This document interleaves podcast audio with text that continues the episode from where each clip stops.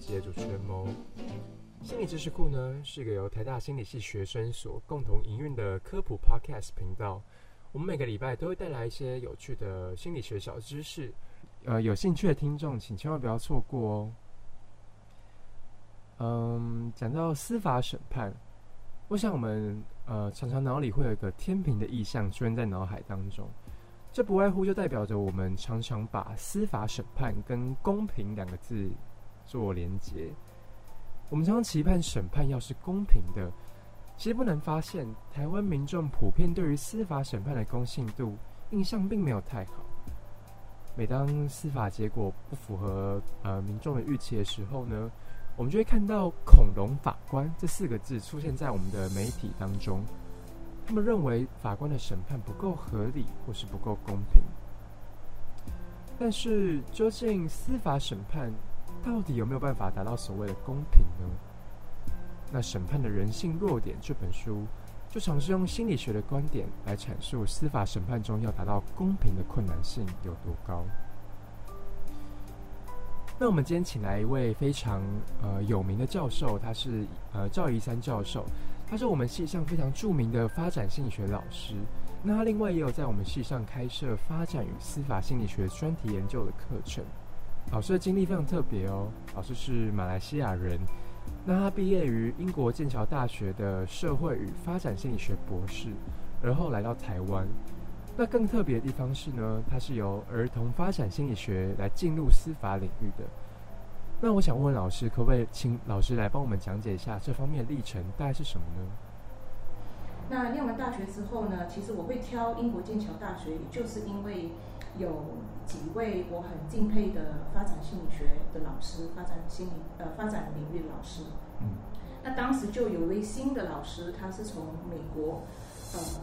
这个转到呃英国剑桥大学任教，也后来也当了系主任。这老师叫 Michael Lam。那 Michael Lam 是我未来的指导教授。那当时呃认识他的时候，其实是因为上他的课。那他的课就是儿童政治的课。那我当时就是第一次接触到儿童呃这个儿童发展心理学跟司法的这样的一个结合。那就觉得儿童政治这个议题非常有趣，但我那时候并没有想到说博士班或者是呃这个硕士论文，呃博士论文或者是硕士论文。呃，要做的议题呃是跟儿童政治有关的，嗯所以我当时根本没有想太多，就开始准备呃其他领域的论文，所以其实还是继续做发展，嗯，呃，但是念完呃硕士班就在申请博班的时候，呃，其实我申请博班是想要做呃霸凌议题，国小的霸凌议题，啊，那我对小朋友就是受到心理伤害这件事情，在学校受到心理伤害这件事情是呃是有是。蛮有兴趣的，那所以我那时候申请博班是在教育，呃，教育系，啊，英国也有教育系，所以它跟心理系是不同的。呃，但是因为我当时需要，对不起，这个可能会讲比较比较多，是因为它它它整个过程是比较复杂的。就是我申请教育系的博班，然后其实已经通过了，所以就是可以念了。但是我没有足够的经费，我还在申请奖学金，而且是需要非常多的奖学金。呃，但是因为当时申请奖学金的结果还没出来，然后等到三月多四月的时候，还是没有任何的。消息，那我就当时就需要考虑到说，那我是不是就需要离开呃剑桥，或者是要做别的事情？嗯，那就这么的巧，呃，Michael 他当时就在找专人助理，嗯，他在找研究助理，因为他有一个新的计划，那我就去申请，嗯，然后就拿到了这一份工作。啊那当时在呃，就他决定聘任我的时候，我的奖学金的消息。结果就出来，结果拿到了，可是拿到的奖学金不是，呃，就是是教育系的博士学位。哦。那我当时就跟 Michael 提这件事情，我说怎么办？我其实很想要当你的研究助理，但也很想要念博班，而且已经拿到奖学金了。他说很简单啊，你就把博士学位转到我这里就好了。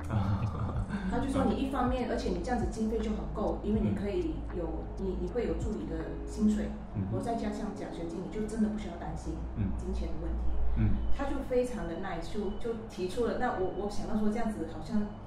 呃，会不会很不礼貌之类的？当然，嗯我对教育系的那个老师真的很不好意思，对，因为对，但是他也可以理解，嗯对，就是变成说我很幸运，是因为这两个系的老师就是这么的很支持，嗯所以我就这样子就进入了这个儿童政治领域，哦就开始结合发展心理学跟这个司法，对。好，了解了解，是个蛮有趣的故事，就是对。好，那我们接下来要聊聊关于《审判人人性弱点》这本书哦。那关于这本书呢，它的作者是一个美国前邦联的检察官，他叫做 Mark Gossi。那同时也是俄亥俄州无辜计划的发起人，然后已经营救超过二十五个冤案受害人。那整本书其实写出很多司法程序中出现的人为问题。那 Margassi 就是尝试用心理学的知识来解释这些问题，然后并且提出一些改善司法程序的方法。那这本书的内容大概是这样。那老师，我想先问问看您，就是您当初是怎么样受邀撰写这本呃推荐序的？就是有没有什么特别历程这样子？嗯呃，我之前是愿意平反协会呃嗯写 email 给我，呃，就询问我写推荐这这本书的推荐序的的意愿。嗯那我当时其实很快速的回复说，呃当然没问题。嗯那我可以理解为什么呃平原会找我写，因为我我教我的教学还有研究领域的，就是在做这个议题，嗯就是在结合心理学跟法律。而且 Margot 在他的书里面提到的很多概念，也都是我在课堂上会教的。嗯。那冤狱平反协会也很清楚，因为他们之前呃有一场研讨会的主题演讲是我讲的，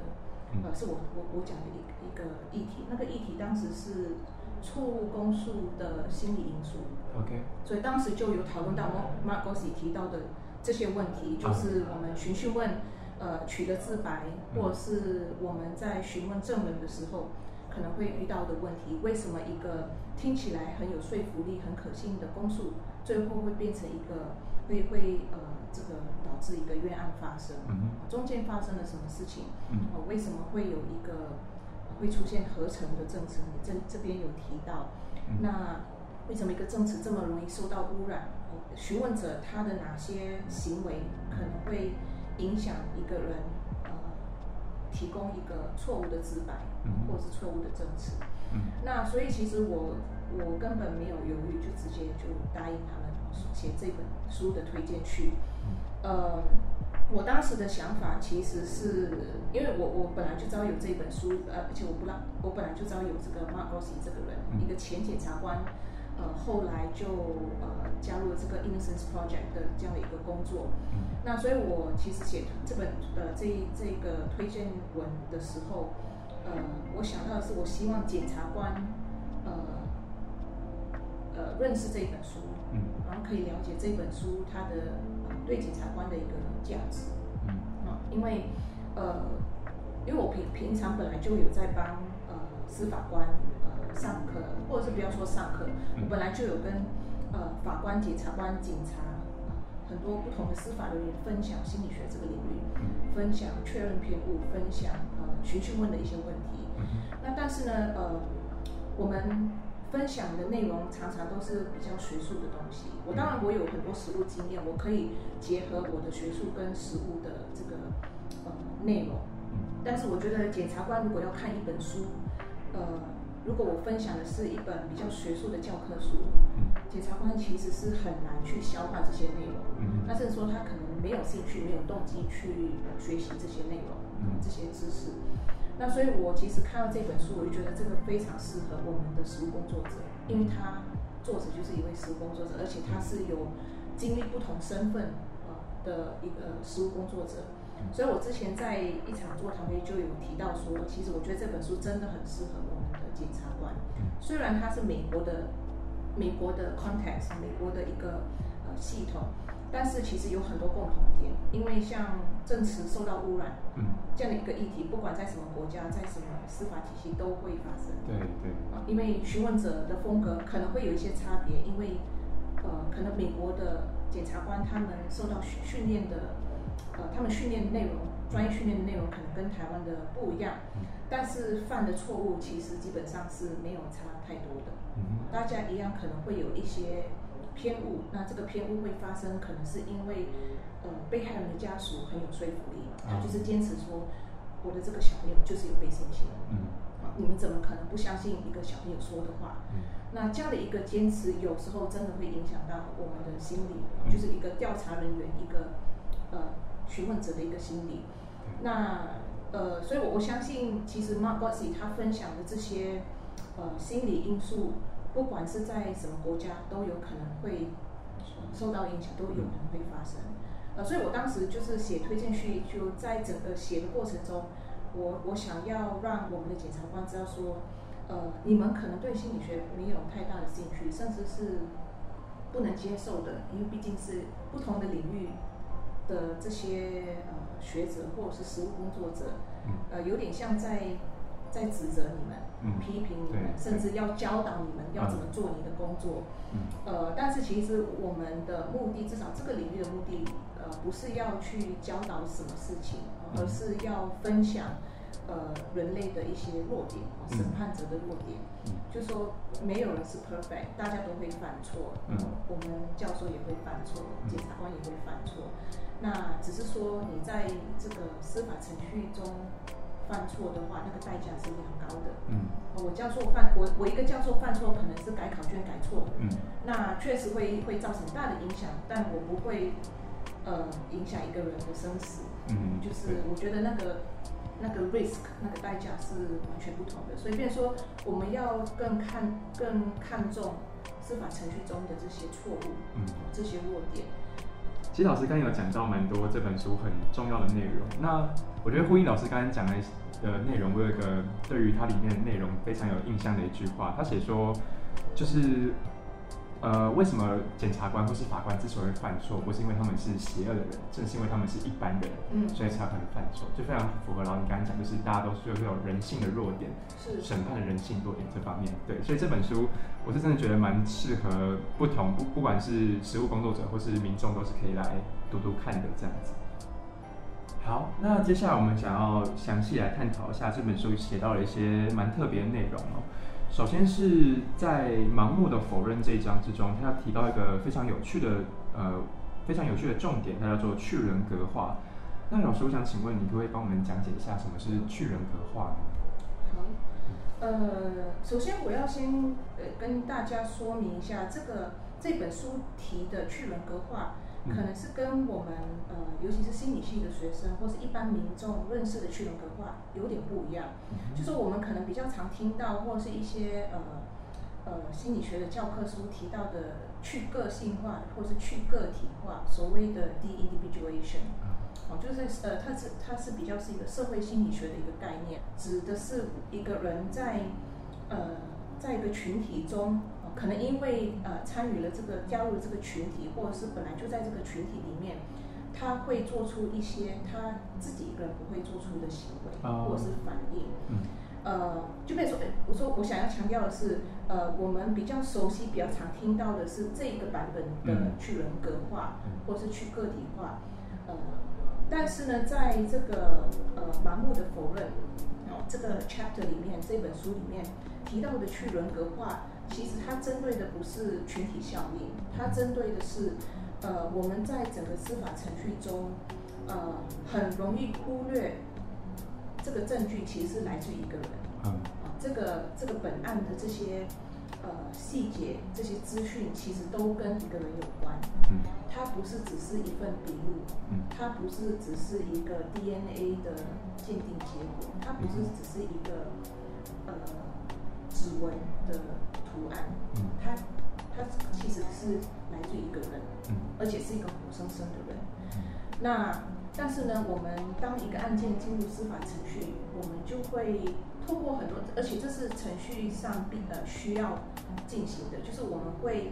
呃透过程序去人格化，比嗯。方说我们的被害人，我们会帮他呃取一个代码，所以每个被害人我们不再不不会用他的名称来称呼他，嗯我们在资料上呈现的就是他的代码。嗯就变成说，你就只看到一个代码，这个案件的什么 A 名或是二零一八七的什么数字。嗯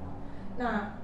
呃，我们的被告也一样啊。当然，有时候我们会用他的姓啊来称呼他，比方说林姓被告之类的。对。但是，一样我们会忘了他其实有他自己的名字，嗯他其实是一个活生生的人。嗯那如果讲到被告的话，我印象我我印象很深刻。我们上次在一场座谈会有讨论到这个议题，有讨论到说很多被告呢很常跟他们的律师抱怨说，为什么我出庭的时候法官都不看我？嗯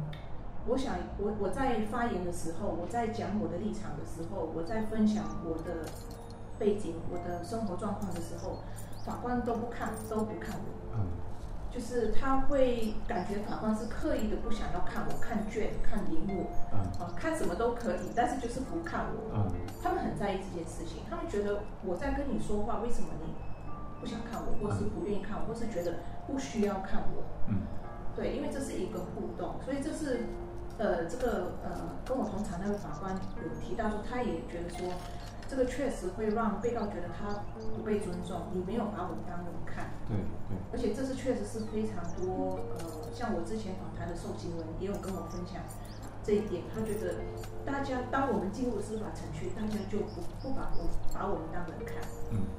我们的证人被害人也一样有这样的一个心声，嗯。他们觉得，诶，为什么你要用代码，要用号码来取代我的名字？我是有名字的，嗯甚至你可以用我的绰号来称呼我，嗯可以叫我圆圆哈。那所以我觉得这个去人格化 m a r g o m a r g o s 有提到说，为什么我们会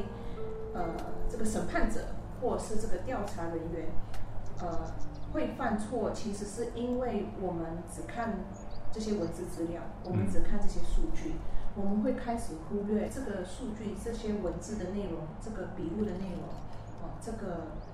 自白，它其实来自于一个人。嗯那这个人又在什么情况下讲出这些话？嗯嗯那这是呃 m a r g o s i 他在这本书有提到，我们可能就会忘记说，或者是甚至不会去思考说，诶，他当时为什么会承认他有犯这个罪？嗯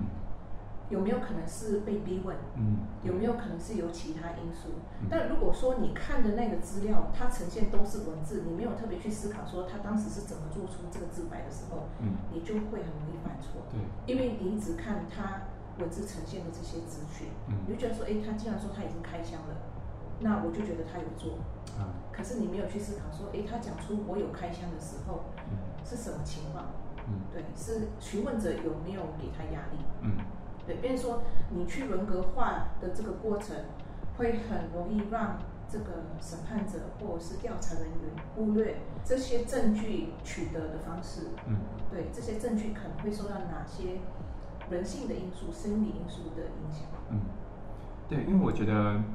他们书呃书里面有提到一句话，他写说他们是可以被取代的，他们的名字不重要，人格特质也不重要，重要的是他们的案件事实，还有那些可以被套用在他们身上的标准规则呃标准规则。那这部分就是很符合老师你刚才讲，就是那些人产出的文字啊或者数据都呈现了文字上面的内容，就法官没有办法想到说可能会有你刚才讲到呃证据被污染或者是自白不是自愿的这种问题。但是同时，书中的那个作者也有强调，呃，也有提到，就是说他有个案例是，他去真正去了解一个呃被害呃被告之后，他发现他喜欢上了被告，所以他觉得他自己在审判的过程中也有一点偏袒到他，所以我感觉这是一个非常两难的问题，就是你在司法的程序中确实要一部分的去人格化。来对待不不论是证据或者是呃证人或者是被告，但是我们同时又不能去忽略他身为一个人所发生的呃，他身为一个人可能背后相关的因素这样子，这感觉是一件很两难的事情，是吗？是，而且就变成说，我们呃，我们其实是期待我们的法官、检察官还有警察，他们都是心理学家，啊、他们要很懂心理，他们才有办法呃同理，但是在同理的过程中又不能偏颇，对，这是非常困难的事情。嗯，就又会产生确认偏误之类的问题。是是，所以确实我觉得，所以为什么我觉得我跟司法人员沟通的时候，我们呃需要提醒自己，至少我觉得心理学家要提醒自己，不能因为我们觉得这样子是错的，这样子是对的，嗯啊，就要就对司法界要有这样的一些要求或是期待。我们要真正要思考的是，要怎么让他们进行一个呃这么困难的工作，嗯，要要怎么协助他们？对，呃，要怎么让他们运用到心理学，但是又呃不增加他们的负担，嗯。啊然后但是又可以让他们，同时又可以让他们呃同理、呃他们接触的这些，不管是被害人证人或者是被告，嗯。但是又不受到呃不会那么容易受到这些人的呃这些呃这些人的这些行为反应的影响。嗯对，就像我一开始就提到的，当一个小朋友的家属，呃，边哭边跟你说我的孩子就是被这个很可恶的老师性侵，你们嗯一定要相信他。对，一方面你需要同理他，就我们知道了，呃，对，我们会尽我们的能力调查，嗯，但是呢，我又不能受到他的这些情绪的这些影响，对对，这是非常困难的。因为变成说，我们要求的是我们的这些司法人员的心理素质要很强，嗯，但真的可以吗？真的有那么容易吗？对，很困难。对好，了解。好，那接下来在后面的章节有一章叫做“盲目的记忆”，那这部分他就特别提到说，其实我们问到很多证词是受到污染的，它的证词可能是受合成的，或是有肯定回馈这样的现象出现。那这边就会出现一个心理学上很有趣的讨论问题，就是记忆真的是可靠的吗？因为我们其实，在心理学上有很多研究，就显现出其实记忆是可以被合成的。像是之前的 podcast 有听到，呃，Loftus 呃 Loftus 的碰撞与撞毁的实验，或者是前面也有提到闪光灯记忆等等这些东西，都是有可能在经过后续的认知作业之中去改先前的记忆内容的。那我想请问老师有没有就是碰过相关的案例呢？就是可能证词被受到污染或改或合成这样的状况呢？嗯，那因为我的实务工作很多是跟儿童性侵有关，嗯那所以我接触的案件比较多是呃，其实不只是儿童，还有智能障碍者，还还有青少年的性侵案。嗯那我就分享一件呃我在专业训练的课程的时候都一定会分享的，因为它就是一个很典型的证词污染的一个案子。嗯呃，这个案子是一个呃六岁的小朋友，所以是幼儿园大班的小朋友呢。嗯他呃当时这是很旧的案子，但是呃他当时呃就是上呃幼儿园啊，对不起，他是国呃国小一年级，虽然是六岁了，但是已经上小一了。嗯那他上小一，呃，在在上学的时候，呃，那时候因为可能是夏天吧，他穿的是短裤，嗯然后老师就有发现他的大腿上面有淤青，而且是蛮明显的。那老师当然就会关心，哦就说这里发生什么事情啊？是你跌倒吗？嗯那小朋友这个小妹妹就说，呃，不是，是呃我被爸爸打。嗯哦，那老师就进一步问他，因为老师其实是有呃有有有义务要关心，如果你怀疑小朋友可能有过当体罚还是怎么样，可能还是要关心一下。那就有多问他一些问题，问他说，哇，为什么爸爸会打你，而且是感觉很用力打？因为为什么打到会会有淤青？嗯。那小小美眉其实她没有很明显的情绪反应，她就说因为呃我欺负弟弟我不乖，所以爸爸打我，呃爸爸用衣架打我，她有跟他说爸爸用衣架打他，嗯。但是呢爸爸后来有帮我按摩，哦、有药用药膏帮我按摩，然后呃老师就有进一步问她怎么按摩，那因为呃被打的那个部位很接近私密部位，那嗯老师也不知道是怎么去思考这件事情，他但是他怀疑爸爸有没有可能有有有呃猥亵或者性侵小朋友，嗯他就通报了。因为我们的老师是有义务通报的责任，就是只要你怀疑，你就一定要通报。嗯那这个老师就通报了，哦，所以这个就开启了这个司法程序。那当然，呃，一开始会有社工去问。嗯那我接触到的资料是警询哦，还有后面他到法庭陈述的那一块。嗯那这件很很奇怪的地方是在于，呃，警察问这个小朋友的时候，从头到尾这个小朋友就只说爸爸用衣架打他，完全没有提到爸爸有做别的事情。嗯而且他讲爸爸打他这件事情讲得非常的清楚。嗯那当时呢，社工的判断是他觉得有没有可能小朋友受创太严重，他是不是被性侵？有被性侵，嗯但是呢，他可能呃因为有创伤反应，所以不愿意讲。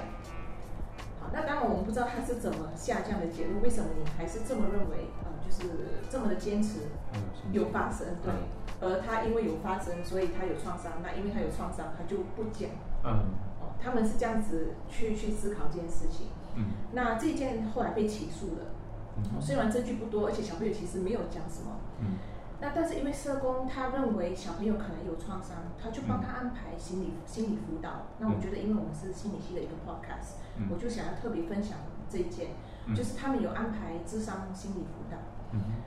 那这是小朋友出庭前，所以是做完这个警察的询问，然后到出呃开庭哦，就是进入法庭之前，嗯，小朋友接受了四十几次的辅导，非常多嗯。那一次大概半小时到一小时，非常多。嗯那次数当然是一个我们会会担心的，但是我们更担心的是内容。啊他在辅导的过程中聊了什么事情？嗯好，那法官会请我看这个案件，是因为，呃，这个小朋友他出庭，呃，应该是隔了一段时间之后出庭，嗯就突然说爸爸有性侵他，然后是有用什么叉子、筷子、刀子，呃，插入他的下体。嗯那对法官来说，就这很奇怪，为什么他之前在调查的过程中从来没有提到这个呃被告有用什么餐具嗯碰触他的身体部位，而且是很严重的插入行为？嗯，他就觉得这个太奇怪了，发生什么事情？为什么那个证词可以差那么多？对，那后来法官就有怀疑说，有没有可能，他们就会开始去思考说，那这个孩子究竟跟谁说了什么话？啊有没有可能真的有受到外在因素的影响？嗯他们就传了这位心理师出庭。嗯这个心理师就有提到，当然他就以他的专业啊、呃的这些呃呃这个知识还有判断来分享他怎么看这个孩子的状况。嗯那他就有说他的辅导的过程中做了什么事情，嗯他有讲到了两个重点。那他当时我我必须说，这个心理师是当时呃并不知道说他的这些辅导的过程、辅导的方法可能会造成某些影响，所以他就是完全是以他的专业分享他的看法。嗯他当时就说，首先他是用玩扮家家酒的方式嗯来跟小朋友进行游戏治疗，这是很常见的做法。哦就是很多心理师会用游戏治疗，这个在台湾是蛮常见的，嗯。所以没有特别呃，不是一个很大的问题。嗯。只是说他因为是孩子出庭前，所以是被告还没有定罪之前，嗯。我们并不知道真正发生什么事情。嗯。呃，但是呢，在用游戏治疗的过程中，因为它是很多想象的内容，啊。因为你跟小朋友玩玩扮家家酒，就是小朋友会玩很多的这个用餐具啊、然后煮菜啊这些、啊。这些游戏，对，然后小朋友是在玩这些玩具的过程中，心理师会跟他聊。嗯。啊，比方说小朋友可能他呃，像这个心理师他就有分享说，这个小朋友当时就是有时会感觉有些愤怒的反应，啊比方说他可能会在拿刀子叉子的时候，然后有用力的敲桌子还是怎么样。嗯。那心理师他可能会把这样的行为解读成有没有可能是他在发泄他的情绪，嗯所以他会问小朋友，哎，你现在怎么啦？嗯你为什么呃在敲那个桌子，或者是在用那个刀子？它其实是玩具刀嘛，嗯用那个玩具刀来戳什么什么东西？你在戳的那个东西是谁？哦，有时候会去呃去探索这样的一个问题，因为可能心里是怀疑他是不是在对那个玩具发泄他对被告的情绪。啊对，那在这个聊天的过程中，呃，心理辅导的过程中，呃，就有聊很多这一类的内容。嗯那当时心理师他因为接这个案子的时候，这个心理辅导的案子的时候，他的认知是小朋友被性侵了，我需要帮他做心理辅导，嗯所以他的前提是这个小朋友有受害，嗯，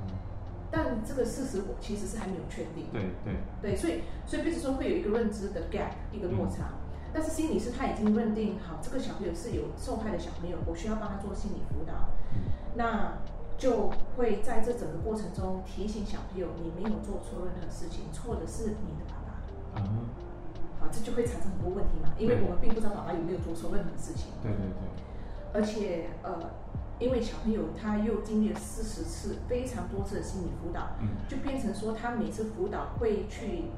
呃，这些想法会被强化，对，这个记忆会受到污染，因为他原本的记忆可能就是爸爸用衣架打他，嗯。可是在这个心理辅导的过程中，他会一直被提醒说爸爸做了非常可恶的事情，嗯，他本来没有想到说他被打，其实他他已经他自己的呃记忆是，因为我欺负弟弟，我被打，就这样子。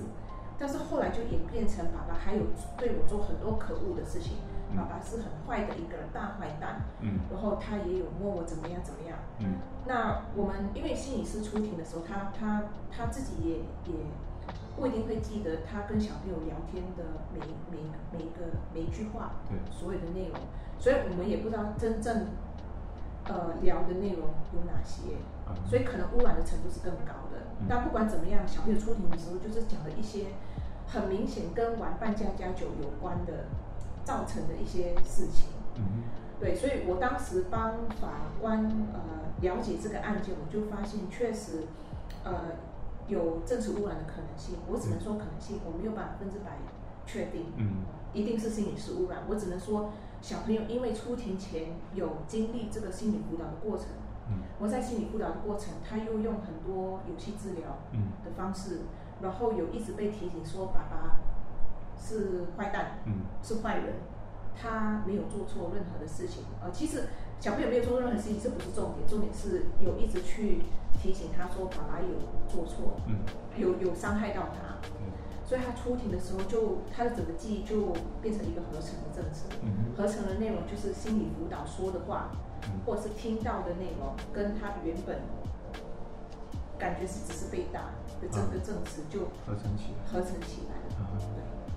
对，这感觉是一个还蛮复杂，因为这你也没有办法去做后续的判断，说到底谁到底谁讲的是对的，因为整个都被污染了。是，那我觉得老师刚刚有讲到关于那个心理师，他先前就已经知道，他收到的资讯就是小朋友已经被性侵。其实这方这个方面在书上也有特别提到，就是在盲目的偏见之中，他就讲到许多呃帮忙做证据检定的分析师，他们会先得知就是说，哎、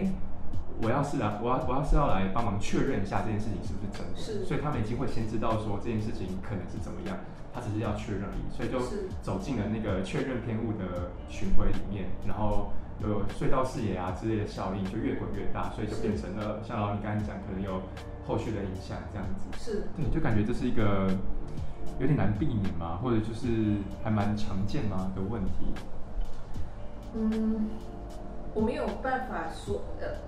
呃，我我个人的想法是，我不认为是一个很常见，但是是会发生的。是会发生的。但是我们要我们要思考的是，即便它是少见的，但是它的代价是非常高的。对对，就像这个案子，如果这个爸爸是真的就只有用一架打小朋友，嗯但是因为这个司法程序的关系，或者是这整个案件，呃的的关系，而导致这个爸爸跟小朋友的关系被破坏，嗯然后可能是永远没有办法恢复的，因为小朋友可能后来就变成说真的相信爸爸对不起他，嗯然后伤害了他，嗯因为他的记忆就完全已经受到污染了。那我们要怎么去恢复这个亲子关系？因为这个不是法院会处理的事情。嗯哼而且法院可能最后判他无罪，但是这个关系的这个关系被破坏这件事情，谁来去承担？嗯谁来负责恢复？嗯呃，我当然我不知道，因为我只负责处理前面的那一块。嗯呃，但是对，呃，就是回到你你刚刚问的问题，呃，会很难避免吗？呃，其实没有我们想象的那么难，听起来很难，就是因为听起来就那么容易发生，那我们究竟要怎么避免？嗯，我们可以透过程序避免，就是可以透过建立 SOP。建立对，因为其实我们在整个司法程序中，呃，尤其是针对这样的我们刚刚提到的这些问题，我们有，我们其实现在就有一些 SOP，但是没有一些非常详细，而且是有心理学基础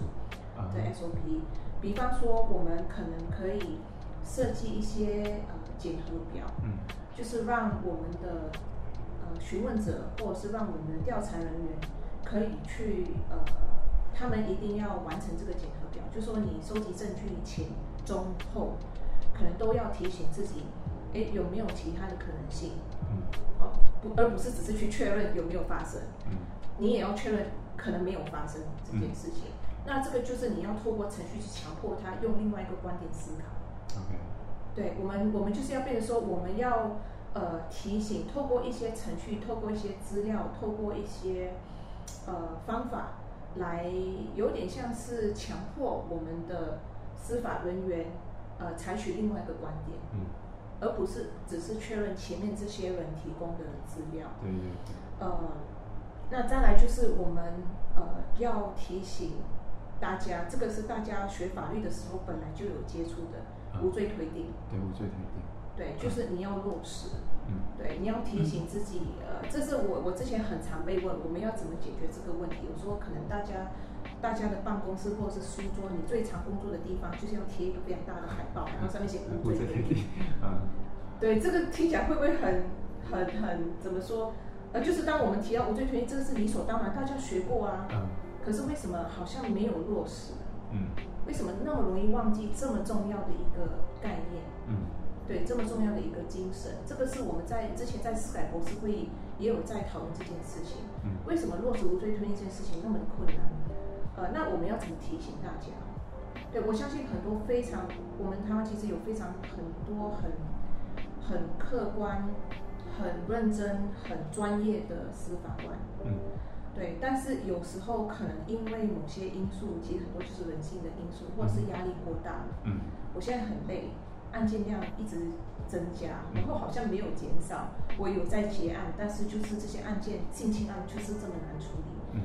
那家属又很有说服力，社工也做了调查，警察也做出了问出了笔录，感觉没有什么问题，可能没有注意到那个问题，但看起来就是好像可信度很高。嗯那我就起诉了。起诉之后，法官觉得检察官不可能会犯那么严重的错误，应该是有经过很详细的调查。嗯我我觉得可以定罪，我觉得可以判有罪。对。嗯那所以我觉得，呃，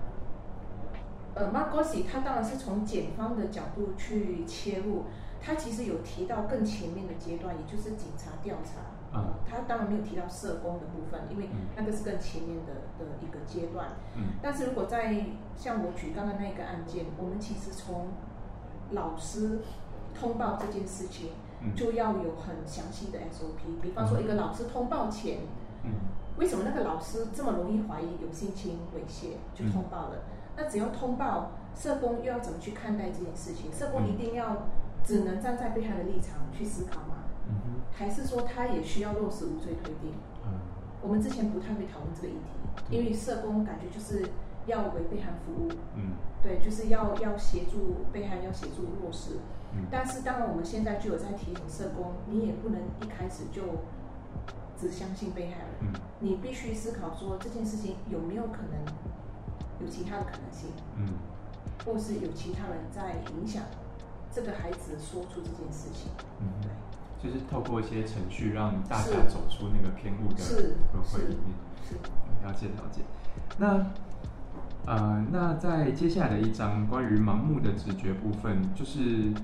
他特别提到，就是说，其实像老师刚刚讲的，就是很多时候我们会有一些偏呃，很多时候检察或是警察、警察官或警察都有一些偏误的存在。那这些偏误可能会日积月累成，他可能看到一个类似的事件，就会用先前的呃经验去做判断。那我这边有一个蛮有趣的例子，就是我自己亲身碰到，就我自己有一次在基隆呃开车，就是我跟我朋友租车，嗯然后我们在半夜的时候，在停车场要倒车的时候，不小心撞到人家的车子。嗯可是因为我们那台租的那台车就是很就是品质蛮差的，它的那个保险杆很软，然后对方的车很硬，所以就变成我们自己的车整个保险杆歪掉，但是对方的车就是毫发无毫发无伤这样子。嗯那我后来跟警察通报之后，就是我们有给出很多的证据去证明说我们真的是撞到这台车，就包括监视录影带啊，或者是当下可能有拍下一些照片什么什么之类的。然后可是警察看到的时候都一直坚持认为是我们是撞到其他的东西，撞到其他的人或什么之类，然后我们就是用用其他方式去骗他这样子。然后我们就从我们那时候大概从八点进早上八点进警察局，然后他呃就在我们跟我们争论，然后还有类似逼供的方式去向我们那个驾驶者去问这样子，然后一次呃就一直争论到了下午两点才真正放我们走。对，就是我就觉得好像其实这件盲目的直觉这件事情，不是像就是它不是只有存在书本上面，是我自己真的会碰到，而且感觉像是。因为难避免，因为毕竟像你刚才讲，就是很多呃司法工作者他们的业务量很多，他不得他不得已呃他不得不用一些他先有的经验或者是直觉去做判断，不然他会做不完或是压力过大这样子。对对，那感觉是一个非常结构性的问题，需要去做调整。是。那那我觉得老师刚才提到那个用 SOP 去做改善的方法是应该算是我觉得自己听起来是蛮可行的，但是现在是有在做相关的研拟吗？呃，其实我们应该是二零一七年开司改国事会议的时候，呃，嗯。我自己提案的内容就是有建议，呃，这个改善，因其实我们有现有的 SOP，但可能要增加一些内容，所以像被告呃嫌疑人的讯问，我们其实有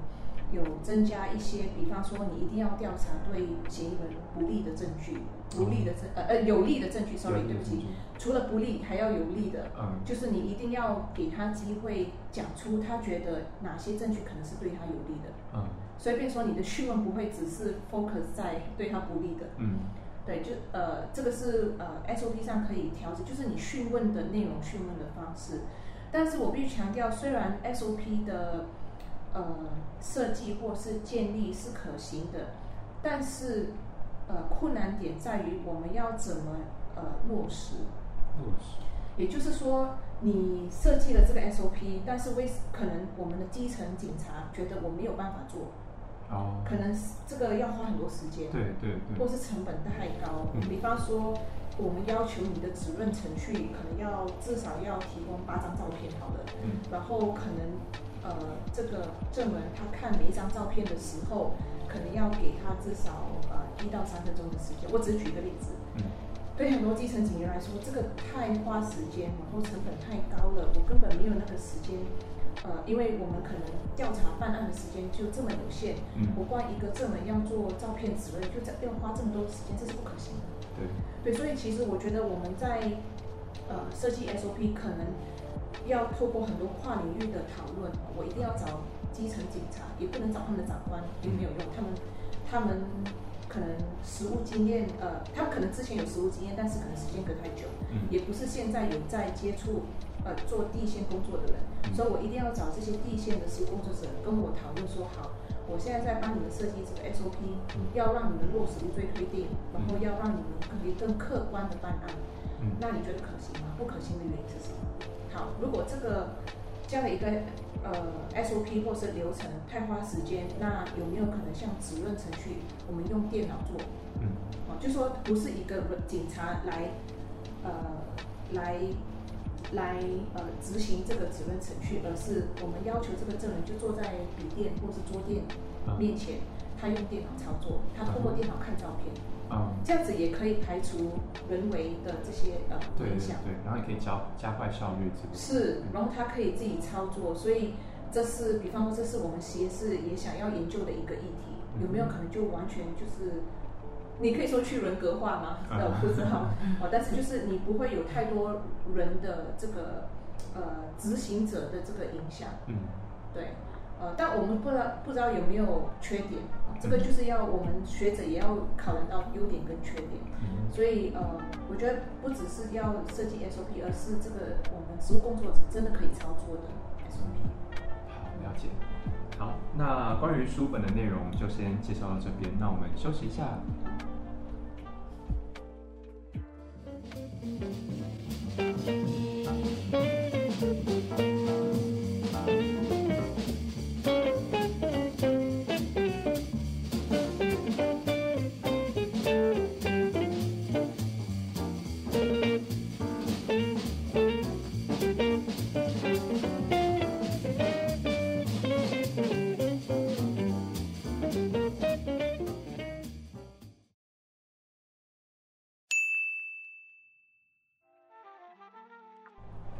那欢迎回来。那接下来的部分我们会探讨比较多，就是司法程序中的心理学，然后就会请老师讲比较多他自己的实务经验。那所以我想问问看老师，因为老师对于司法讯问这方呃询讯问这方面有蛮多的实务经验，然后有蛮多的案例可以跟大家分享，那就请老师跟我们分享一下吧。好，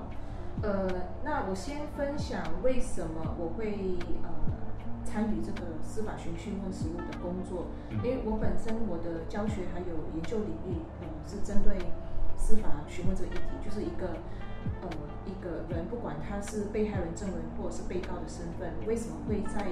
被询问的过程中说出了某些话，或是回忆某某些记忆？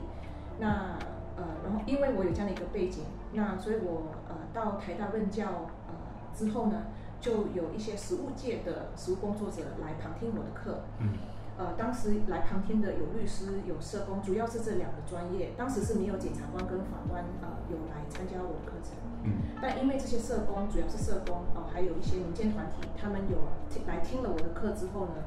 而且我必须强调，我当时是用英文授课，啊，所以他们很勇敢，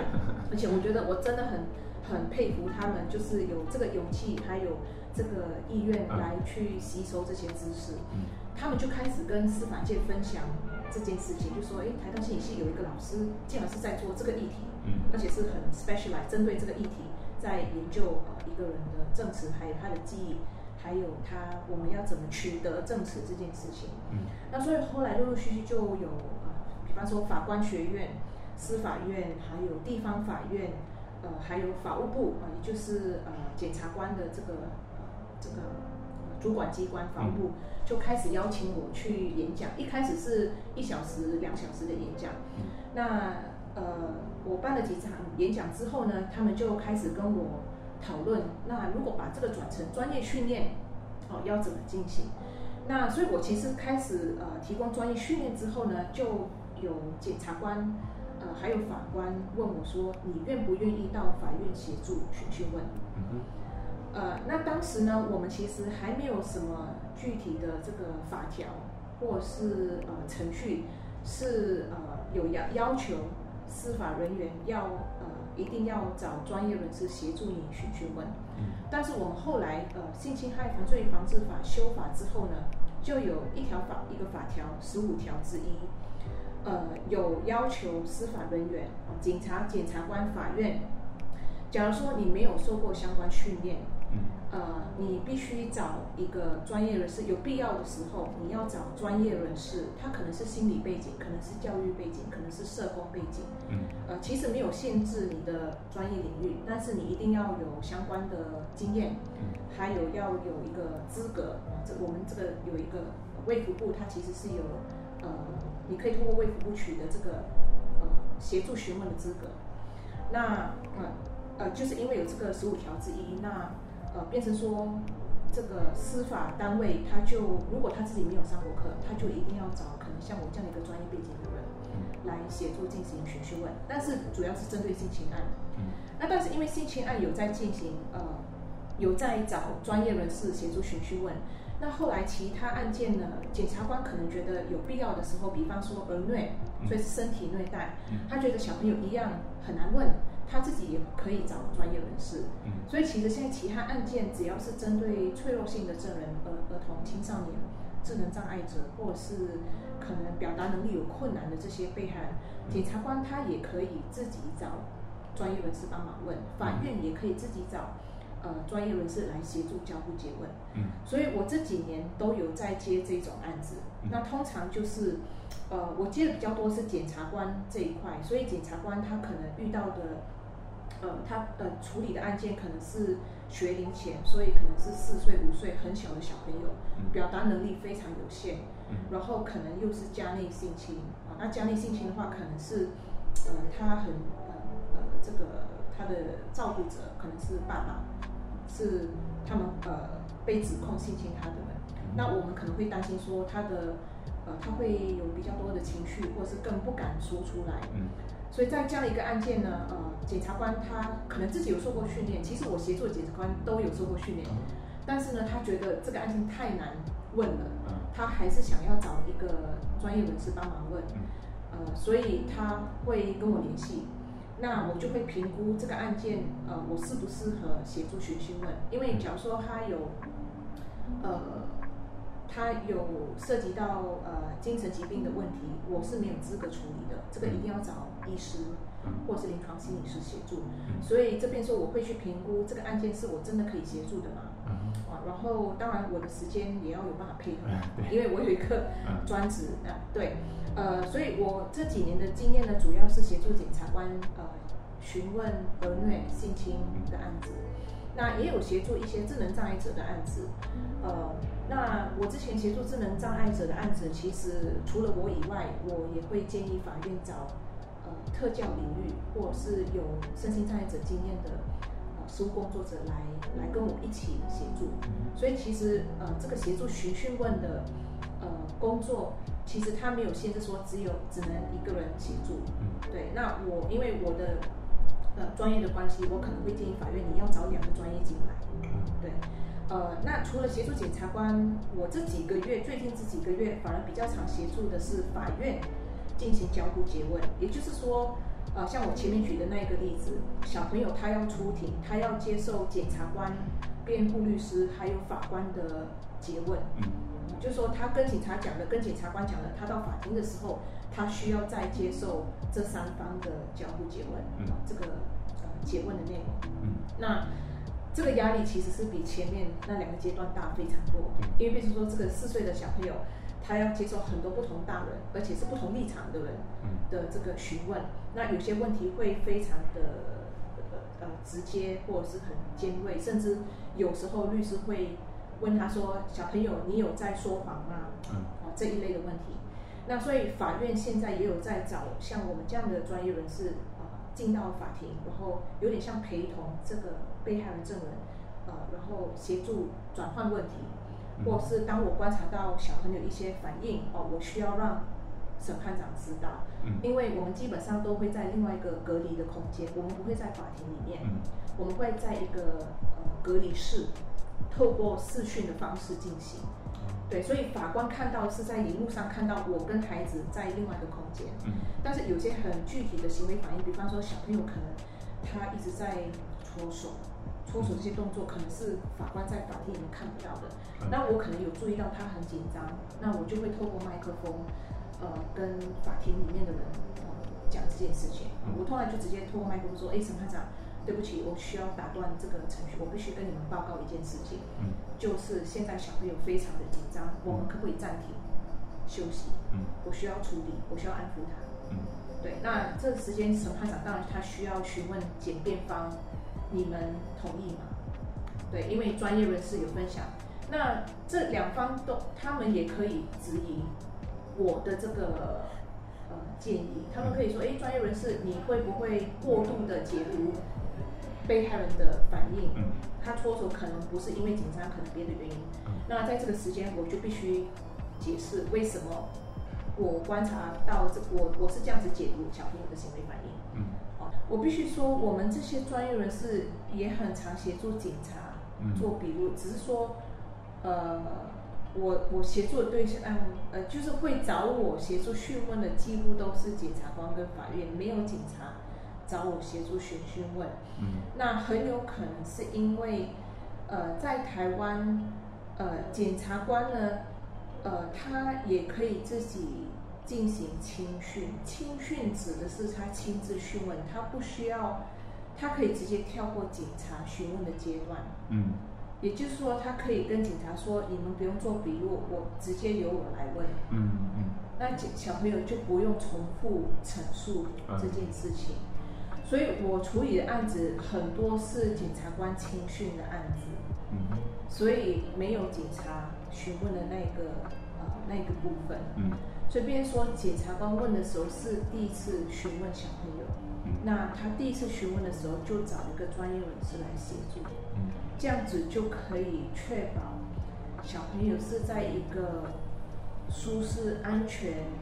呃不焦虑的状况下分享。他的经验，哦，如果他真的有受害，那这个呃询问的过程，除了司法人员以外，也有另外一个可能比较了解小朋友的一个专业，来让呃整个询问的过程是更符合他的发展程度，嗯，也呃同时又是一个不是高压的状况下，呃取得这个证词。嗯，我们的呃，我们这些协助询问的专业人士，主要就是在做这件事情。那我想问，因为这样听起来感觉好像会需要很多专业人士来协助这方面。那对这方面的资源多吗？就是会不会常常会有检察官找不到专业人士来帮忙的状况？非常好的问题，确实我们呃，我们应该是说修法一开始修法之后呢，我们确实在第一年、第二年的时候，因为还没有培训足够的专业人士，因为这是需要培训的。OK，那我又是培训的老师之一，嗯那所以我们一开始确实很多法院跟检察官有跟我们提到这个问题，就是说我们要找的根本找不到人，嗯。哦，就是你们培训了两百个专业人士，呃，但是呢，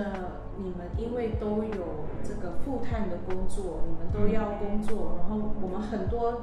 其实都是可，诶其实学者是少数，嗯，很多是社工，然后很多全职的社工，嗯。那他有可能是地方政府的社工，他更不可能临时空出这个时间，因为我们通常要空出至少半天嗯。的时间，因为巡讯问通常大概至少要一个半两个小时，嗯。那可能我需要事先跟孩子建立关系，嗯。这又是额外的时间。对，所以假设要半天，那你要请公假。哦，那像我们教授的时间是比较弹性的，只要没有上课，嗯。我们可以自己安排。嗯。但我也不可能，呃，检察官下个礼拜要进行讯问，嗯。呃，这个礼拜，呃，我就可以空出这个时间。嗯呃，我可能要一个月前就要先跟我安排，甚至到两个月前。嗯所以确实，我们早期是真的有遇到这个呃资呃人才资料库的这个呃不足的问题。对，那但是这几年我们已经培训蛮多，可能应该有几百位呃专业人士。嗯呃，我们遇到的问题可能是城乡差距，或者是呃，对，确实我们偏乡的呃法院可能比较难找到人，所以他可能要跨县市。所以我们现在有一些专业人士，社工哦、可能社工背景的，他可能是主要的工作地点是在台中，嗯但是呢，他时间允许的话，他会到彰化中部其他的县市去呃协助。嗯对，那我自己呃时间允许的话，我也曾经到呃台东哦协助台东的检察官，我当然就要搭飞机。嗯。呃，但是坦白说，我觉得那个搭飞机的时间，比起我到屏东还是比较快。啊，因为我从松山机场搭飞机到台东，其实花的时间不一定会比到别的县市呃长，嗯所以交通工具当然也很重要。嗯那所以我自己也会跨县市，我会跨到桃园、台东、南投，嗯通常是非常棘手的案件，因为我可以理解检察官的工作非常困难。嗯所以当检察官自己主动求助的话，我基本上都会答应。嗯对，呃，除非我真的时间不允许，那我会呃想办法，就是帮他找另外一个专业人士，就推荐其他人来协助。啊，了解了解。所以现在有比较好一点的状况，好好据。我所知有比较好，呃，至少我有询问过法官跟检察官，呃，听起来没有像三年前呃这么严重，因为我们每年都有在培训，嗯。呃，然后或者是每年可能会有新的呃。呃，呃，因为我们专业人士其实有分两种，一种是培训出来的，嗯。另外一种像我不是经过培训，因为我自己就是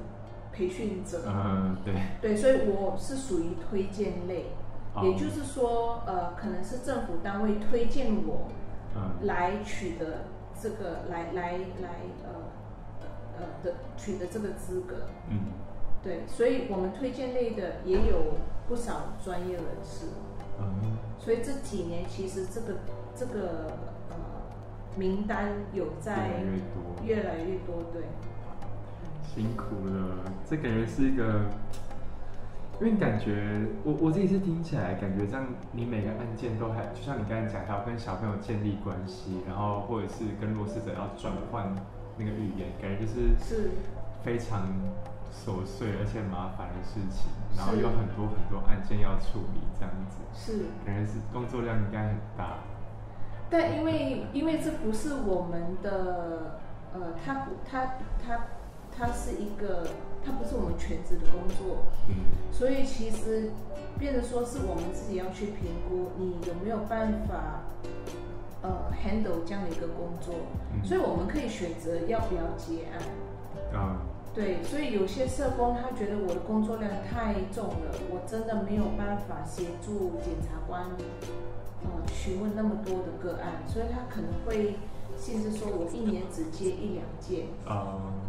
对，所以最后还是回到你自己要去评估，你有没有办法完成这个工作，你有没有办法在，如果你很累的话，你真的有办法专心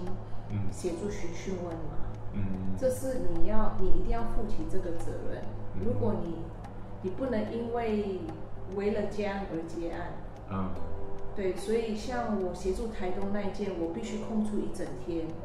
因为那件需要进行很多程序，我们还要回到犯罪现场模拟，所以我当时就是跟检察官讨论很久，我们要做到什么程度，然后我就会评估好。那假如说我礼拜四要飞到台东去协助询讯问，嗯。我不要，我礼拜三就不要排太多的事情，我不要让自己太累。嗯。对我一定要精神要够好，嗯。然后要我要早点去睡觉，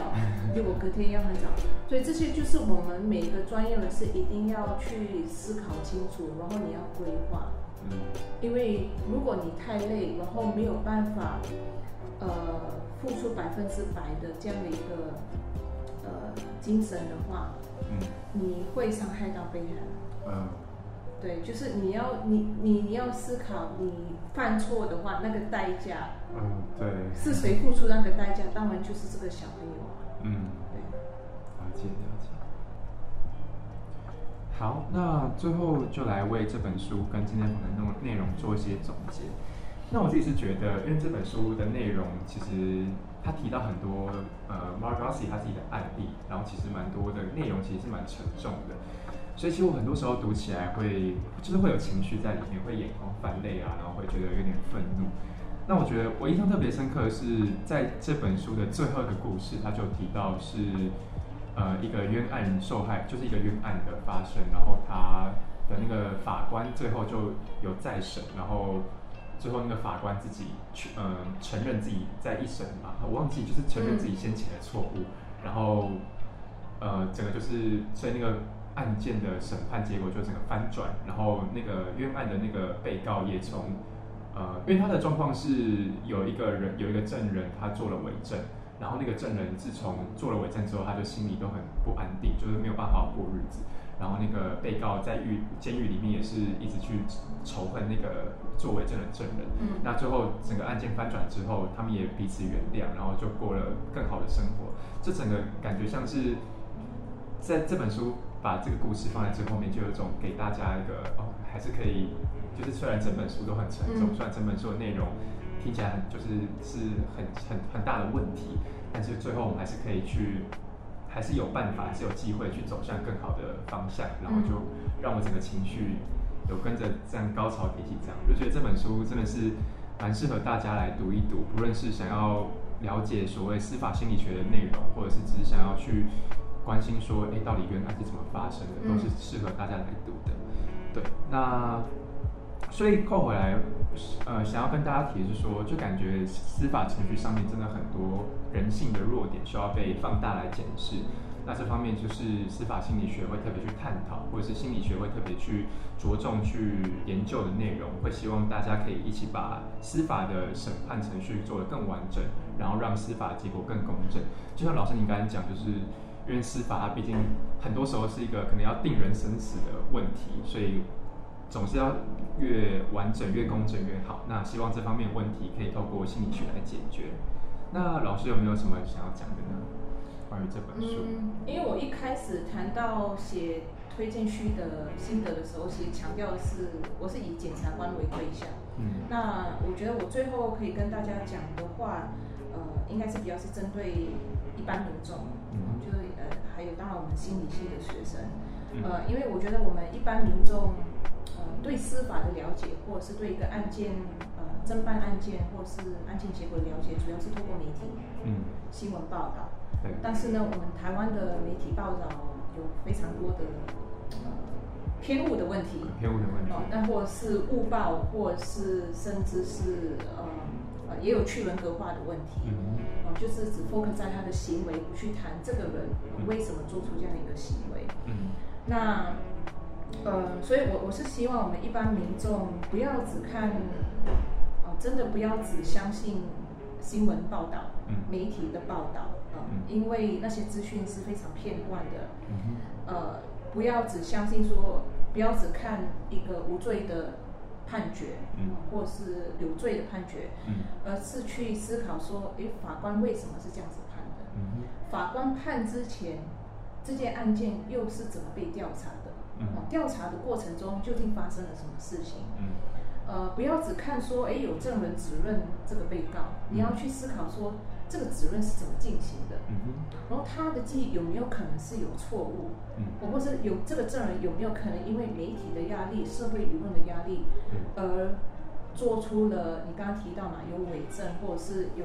他讲出了一个错误的记忆，嗯或者是他觉得虽然我对我的记忆不是很确定，但是呢，呃，大家都这么认为，应该就是这样子吧。嗯，可是这样子你就可能会造成这个呃冤案。对，那我是希望大家可以透过这本书，呃，去了解说这个司法程序是一个非常复杂，而且就像你讲的，非常多的人性的弱点，当然也有。呃，不只是弱点，也有优点。啊哦，就是为什么我们有非常好的判决过程，嗯也非常好的法官，非常好的呃审判的这个判断，呃，非常良好的侦查的方式，呃，但是呢，这是一个非一个非常困难的工作。嗯我觉得像你一开始就提到说，很多民众会骂什么恐龙检察官、恐龙法官，嗯呃，但是如果你真的觉得他们恐龙，为什么他们会变成恐龙的法官，也是我们要一起讨论的。对，对这个国家的系统、体系、制度、政策、资源，真的有在呃协助支持我们的司法官吗？啊检察官的工作量真的非常大、非常重，嗯他要处理很多案件、很多资料、很多人，所以为什么他会去人格化？因为他要处理太多人的事情。嗯那如果你不减少案件量，他是不可能有办法投入那么多的心力，呃，在这件他的工作上。那所以他可能会选择比较快速的解决方式。嗯那是我们要怎么让他可以投入更多，然后也不要让他太累。嗯就是你要先，大家要先接受这是很困难的工作。嗯然后我们要怎么去协助，怎么去支持大家？对，然后呃，当然同时要维护呃这个呃嫌疑人、被告还有被害人证人的权益。嗯对，我觉得这个是大家真的要要多思考，要多讨论，而不是只是看案件的结果。嗯对，那要避免冤案发生，也必须呃做一件事情，就是必须要呃去呃检视我们整个司法程序的这个流程，嗯每一个人扮演什么角色，应该扮演什么角色，不应该扮演什么角色。嗯然后当然，如果这个法官判无罪，大家不能直直接就认为是一个恐龙的判决，恐龙的法官。对，法官判无罪也是需要勇气的。那为什么？呃，尤其是在台湾的社会，嗯他判无罪，或是判所谓太轻，哦，他可能判有罪，但是他判的量刑不符合呃民众的期待。但民众真的了解法官的量刑的标准吗？嗯要怎么判？对，嗯那所以呃，我我接接下来要讲的就是跟大家分享说，我们未来呃二零二三年就会开始实行国民参与审判，对，呃国民参审的这个制度。嗯呃，司法院会会想要做这件事情，就是因为想要让民众更了解，你就跟法官一起判吧，嗯跟法官一起审理这个案件，嗯大家可能就会知道说，审判的工作是是就是这么困难，就是这么复杂。嗯你要很用心的看每一份证据是不容易的事情嗯啊。那当然是希望说透过这个制度，我们可以改善这个问题。所以变成说，我们的国民不只是看到新闻报道，嗯，啊，他也会透过这个国民参审的制度去了解整个呃司法呃就是司法程序还有审判的工作，嗯侦查的工作。嗯，好，那就最后就是希望大家可以透过这本书，不论你的身份是检察官，就是你是司法工作者，还是呃就是一般的民众，都可以透过这本书去了解说司法过程之中是有很多心理机制可以被探讨的。那也希望大家也可以透过这本书了解，像老师刚才讲的，其实每个司法案件审判都是非常的不容易。那对，就希望大家可以透过这本书更了解这样的内容。那今天的访谈就差不多到这边了，那就谢谢大家的收听，那我们下个礼拜再见，谢谢